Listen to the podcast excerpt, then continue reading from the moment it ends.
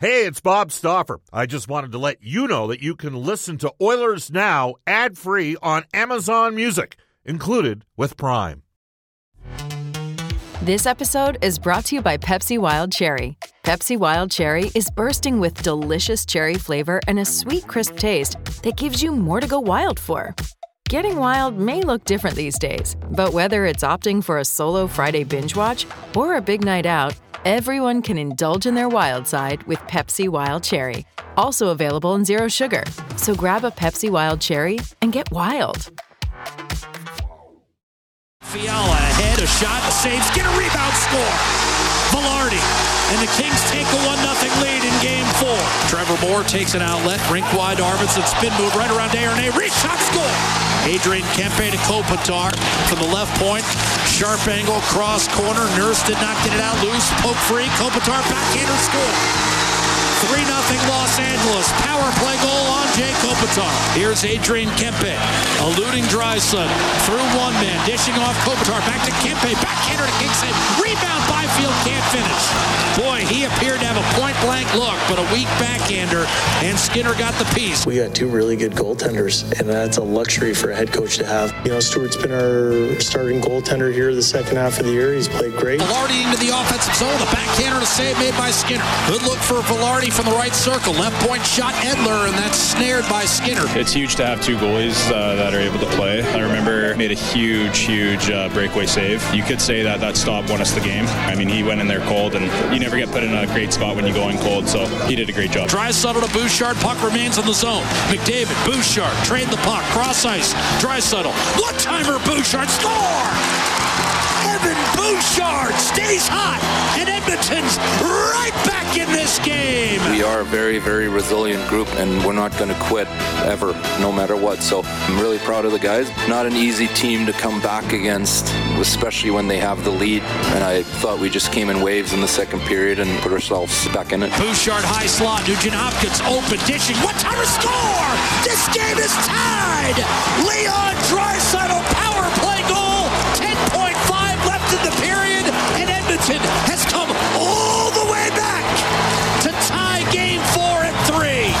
pass Arvidsson, center pass, backhander score.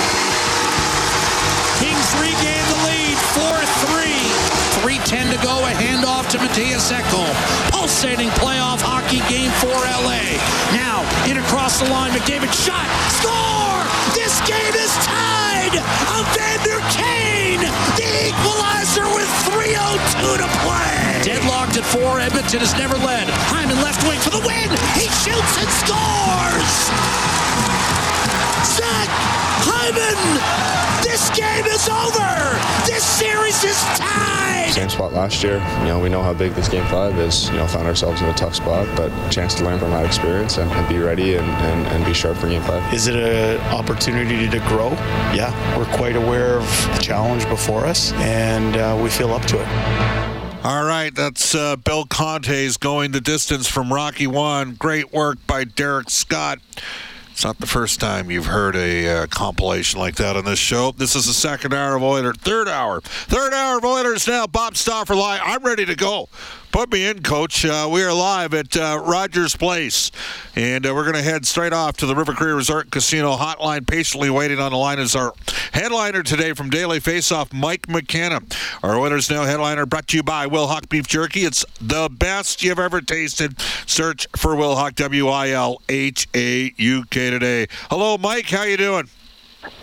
Man, after all that intro, I'm all amped up, dude. That was a great montage. It was fun to just sit here and listen to, man. I think I'm all ready for the game this evening. Yeah, uh, Derek does a great job with those. Of course, we have the benefit of uh, you know a play-by-play guy that's got ho- horsepower in his voice, unlike any other out there. All right, you heard Stuart Skinner talk about you need two goaltenders. Jay Woodcroft says the Oilers have two good goaltenders. I got to ask you, as a former goaltender, a guy that uh, played for how many different NHL organizations over your career?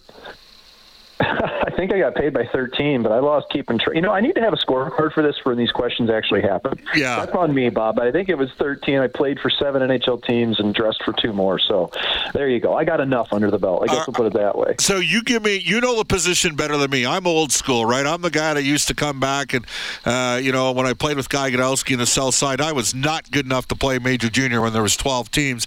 I was the guy that would come back at our goalie and after he gave up the third rebound, say, "Hey, you got to have that one." Like I was that guy, right? That was my sense of humor. Uh, but with all seriousness, are you surprised that Jay has come back with Stuart Skinner? Uh, give me uh, your take on the, the decision for Motors head coach Jay Woodcroft. No, I'm not surprised with Woodcroft, and I, I actually put a piece out at Daily Faceoff just about this exact topic um, in the last two days here. That when it really comes down to it, I think it's the trust level. You know, all by the middle stanza of the season, Stuart Skinner had won the net for the Oilers, and he'd done it through consistency. Woodcroft knew what he was going to get from them, eh, from him, and you know when you boil it down, the number of times that Jack Campbell allowed four goals or more in a game was 15 out of his 30-something starts, compared to Skinner, who was way less, and then the numbers bear it out. Skinner's 914 is a reflection of that. But when you look beyond the numbers, you look at the stability and you look at the consistency in the crease all season, Skinner brought that. Now, that being said, though, like Bob, I haven't been in love with Stuart Skinner's game in the playoffs so far, and it is his first taste of action in the postseason at the NHL level. Whereas Campbell does have experience, and guess what? He's got 918 save percentage in his career during the playoffs. So this is no question in my mind was a was a tough decision for Woodcroft to make, but I think what it really comes back to is that Stuart Skinner has been the starting goaltender for the Edmonton Oilers for a good portion of the season. He's earned that right. He earns the chance to play again. But I also don't think his leash is very long because Campbell, even though he had a couple of code brown moments there when he came into the, came into Game Four, he got the job done, man. So I think it's still Skinner's crease. I would have gone back to Skinner, um, but boy, it, it was probably not an easy decision for Woodcroft. Tell me this. You said you haven't liked this game. Uh, is there something technically that you could educate our listeners on that uh, you think are a little off right now with Stu? You know, I think this is something similar to what Igor Shesterkin went through last season in the Stanley Cup playoffs, goaltender for the New York Rangers. He hadn't had any experience with playoffs, and the intensity ratchets up. Now, as a goaltender, you always say you need to be calm, you need to let the game come to you, and that's completely true. But I really think that Skinner has just lacked a little bit of of energy to his game in some ways. And I don't think he needs to be out of control, but I think there needs to be an intensity there. You know, think back to game two. He had two goals go in, and I understand one of them was a second or third rebound, but either of those, he, he couldn't get the post sealed. Yeah. And then you think back even to game one. The first two shots are from Kempe. First one's a backhander through the slot. I know those are hard to read, but he's deep in his net. Then Kempe far side, just clean, you know. These are the types of plays where I think that if Skinner was really on top of his game with a little more intensity, he might be three or four inch, more inches out of his crease and make those types of saves. So, like I say, I don't think he's been terrible, but even in game three, I didn't like how it ended. When Moore scored in tight, he didn't really get squared up to the shooter, and then it just kind of continued into game four, where his rebound control, to me, wasn't clean. He got beat. Arvidsson on the rush. You just, you see these things going, you can just sense. He just needs a little more intensity to his game because he hasn't been terrible, but he hasn't been excellent either. Uh, Mike McKenna joining us from Daily Faceoff. And Mike, you made a lot of fans when you came on the show earlier in the year and talked about the ills of Jack Campbell. One of the things you brought up was equipment. And lo and behold, Jack modernized his equipment. Uh, he had to put in a lot of work. And the Oilers, the Oilers closed the season, as you know, club record six goals against. Uh, I think over their last seven games or something like that. Uh, but it was more to me a reflection on the caliber of some of the teams they were playing to two down the stretch. Um, from a so from a technical perspective, you think the intensity needs to ratchet up from Stewart. Realistically, what do you think? Like in your opinion, when you, I mean, Stewart's 24. We both know he needs to handle puck better, and that often comes in time for goaltenders and his work that they put in. Uh, usually, frankly, before practice with the goalie coach. Uh, what other parts? Where do you see his optimal upside for him? I mean, for me, Stewart's already established that he can play number one minutes in the NHL. The question for me is: Is, is he going to be a guy that can play 60 games a year, like a Connor Hellebuyck or Andre Vasilevskiy? Is he going to get to that echelon of the five or six elite goaltenders in the NHL that you just have no question about? The Shesterkin, Saros, Oettinger at this point, those type of goaltenders. I don't know if he's there yet. Okay, and it's not just because, again, I don't think Stuart's got the greatest hands. I don't think he's the most explosive goaltender, but he does just about everything really well. And goalies that do everything really well tend to end up being 1A or 1B goaltenders. You know, you're never quite at that threshold of being truly great, but you can win games. You could potentially win a Stanley Cup. I don't know if Skinner's at that point. I do think he's got to free his hands up a little bit. He needs to improve with his game reads, and that's something that does come with more experience as you get comfortable in the league. I found that out. Like I, I'll be very honest. I never felt comfortable in the NHL. I was never there long enough. I wasn't there for a whole season. I guarantee you Skinner's going to be better from this experience and from the whole year, and his reads will improve. Thing is, though, at this point, he's a 914 goaltender, 910, 914. I'd be surprised if he could eclipse the 920 mark because I'm not sure if the internal intangibles are quite there. He's got a great skill set. He's very consistent. His mechanical routes are good but does he have that next level of dexterity, both physically and mentally? That's what we have to see develop if he's going to get to that elite status. Okay, well, I got a couple. Th- for one, I think it's going to be real hard for goalies to get to 920 because I think we've got better shooters further down the lineup, especially at forward on the third and fourth lines than we've had in the past. We've got more skilled players, and I think you'll see. Uh, and the other thing is the way the rules are. You, defensively, you can't cheat the same. That's number one. Uh, I am interested. Better hands. Now, are you talking about the way he handles the puck? Or are you talking about his glove hand and his block? Like, maybe shed some light on that for us. Yeah, I think it's actually. I'm talking about blocker and hands at this point. And listen, I was a goalie that loved to handle the puck with the puck on my stick. So when we talk about stick handling, passing, and stuff, yeah, that's a work in progress for Stuart Skinner. Yeah. Um, but his actual hands, you know, um, he comes from the school of thought that's you've got this thing in the goalie lexicon called head tracking or head trajectory where all it really means is get your head and eyes on the puck over the puck early. And a lot of times, what that really leads to is the goalie getting square to the shot, which is great. Their body's in position, they arrive early. But sometimes those goaltenders with their hands a little bit lower, a little bit more static, they're just not as quick or as free. They end up being a little bit robotic at times. And to me, with Skinner, again, this goes back to that intensity I'm talking about. When he's really on his game, I think he's free to make to make reads. He's free to let his glove fly a little bit.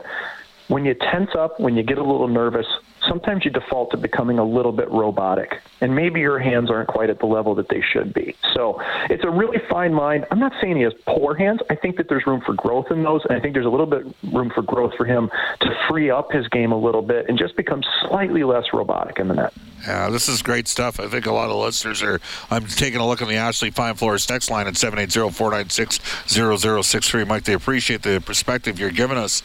Um, I'm going to shift over now. To, and by the way, that head play is that the did some of that stem from a guy named Lyle Mast? Because I think that Dustin Schwartz did some work with him as well in OR Sports, which had a, a bit to do, I think, with uh, you know basically head placement and reading uh, through the eyes.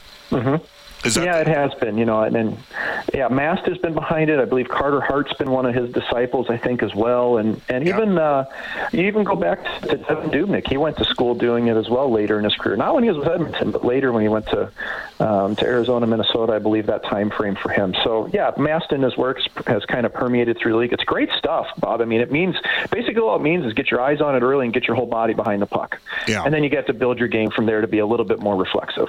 Okay. Uh, by the way, Jack Campbell, it was a, it was a good relief performance. I'll be honest, in the building, I wasn't. I was confident the way the Oilers were playing, but I was also a little bit nervous when they were getting counter strike opportunities. He found ways to stop 27 to 28. He did his job. After he made the switch of equipment, uh, did you see? Uh, an, an, and and by the way, the, the, the, goalies do they get paid, or is there alignment deals and that sort of thing in terms of wearing certain brands in the league? There can be endorsement deals. They're not nearly as big as people think, though. Okay. So okay. I would caution any win to that that this was a monetary decision. I think he finally went to something that was a little bit stiffer, a little bit more modern. So that was probably the driving force. But there's always a little financial incentive for goalies at the NHL level. They get a little kickback, whether it's in product or actual in dollars from a company. Uh, in your opinion, did he improve in the second half of the season? At times, you know, I really thought that stretch that he had in January was excellent, and to the point where I thought, boy, Jack's really going to challenge for this crease again. And then you look at the last 10 games of the year, uh, it was kind of right back to where it was at the start, where, you know, four or five a night, couldn't get in front of it. Um, but then he finished off really strong in his last two games. So, you know, I think that it, for me, like the gear is is one thing where I didn't look and see. Now, I didn't track every goal against, but I didn't see the obvious five hole goals that were going in previously because his pads were all rolled up and not covering. I didn't see any pucks go through his glove like they did at the start of the year. Right. I think he presents bigger in his equipment now too, which is a tangible thing. So um, it's kudos to him for being able to switch midseason because that is not an easy thing to do. Mike McKenna from Daily Faceoff, he's our headliner for Wilhauk Beef Jerky, agrees with Jay Woodcroft's decision to go back with Stuart Skinner. Now I'm going to put you on the spot here. Um, so we got three matchups with with uh, series where teams are separated by five points: Edmonton, L.A., uh, the Devils and the Rangers, and Dallas and Minnesota. And all those series are tied two-two, and they're tight. Conversely, Tampa Bay 18th in the second half of the year. Winnipeg was 22nd. Vasilevskiy and Hellebuyck were their goalies. That's how bad those teams played in the back half of the year. So I say to you, is it the team in front of them? In the case, certainly in Vasilevskiy. I'm going to exclude Hellebuyck here because Winnipeg's banged up. But in Tampa Bay, is, is there something going on? Like, is he just off his game right now? Because I think he's sitting with about a four and a half goals against per game.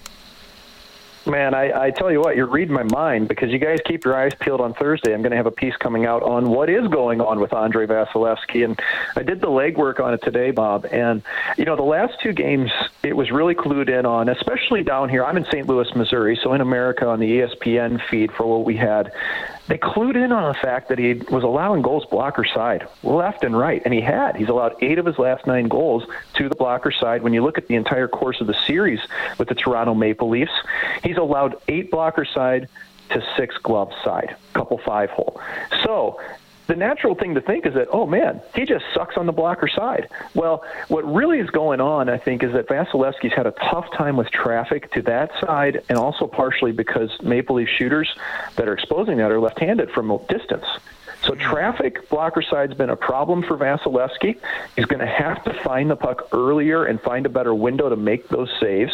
But I also think Toronto's starting to target it because during the regular season, the Toronto Maple Leafs were very balanced in their shooting. I looked at all of their shots on goal via InStatScout.com. Toronto was was half and half, glove side to blocker side they've been shading much heavier to the tune of 45% blocker side to 30% glove side on Andrei Vasilevskiy. So, if you want to just get one thing, I think that the Maple Leafs now think they've found a weakness in Vasilevskiy. They've tried to exploit it the last two games, but I also think that Tampa's been really poor in front of him in some instances. Some of these passes that are going cross crease, yeah. the team not tying up sticks in front, they're missing Hedman and Cernak so much. You can't allow deflections and tips in front of the net, and those top two defensemen without them in the lineup, Tampa's much easier to play against in front of the net. Yeah, uh, we're getting a text coming in. Jay says, Bob, uh, McKenna is aces. You need to keep this guy in rotation. Uh, another texter says, "Can you ask him about Korpisalo?" Uh, obviously, him being healthy played a huge. And, and, I'll be honest with you, Mike. We were in Columbus, and uh, the guys there, oh, Korpisalo, he's legit stuff. And I'm like, legit. The last two years have been ugly, uh, but he finally got healthy. Uh, he he's really taken a step forward here, hasn't he? Has. But there's there's also been times here though in the playoffs where I thought, oh, he's looking beatable, right? You think about those clean shots that have gone in, even Hyman coming down the wing that goes seven hole on him. There's elements to Korpisalo's game that when he gets a little bit too aroused in the net, he tends to get far outside of his crease. And the game becomes a little zero sum. He loses his reactions because he doesn't have as much time to react when that occurs. That's how Hyman scores the other night, seven hole. But I think with Korpisalo, the big factor for him is he hasn't been healthy in two years. This past offseason, he had surgery on his hips. It turned his game around because he was trending towards maybe not being in the NHL this year. I yeah. honestly thought his deal this year was a lifeline from the Blue Jackets.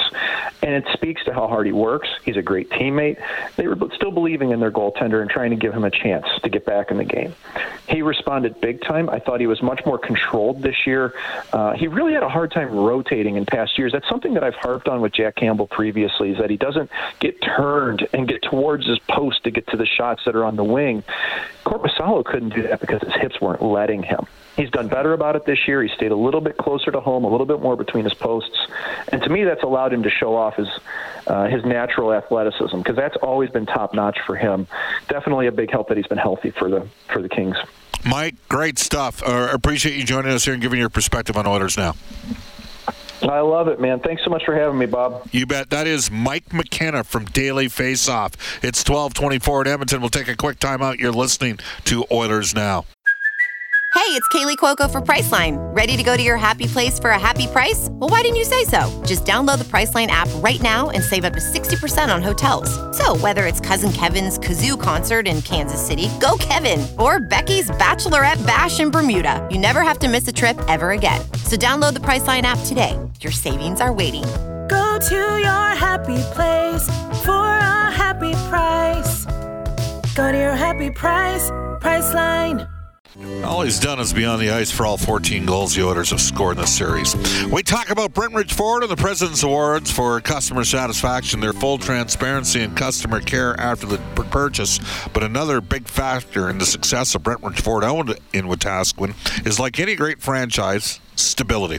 Here's some legacy level stats for you.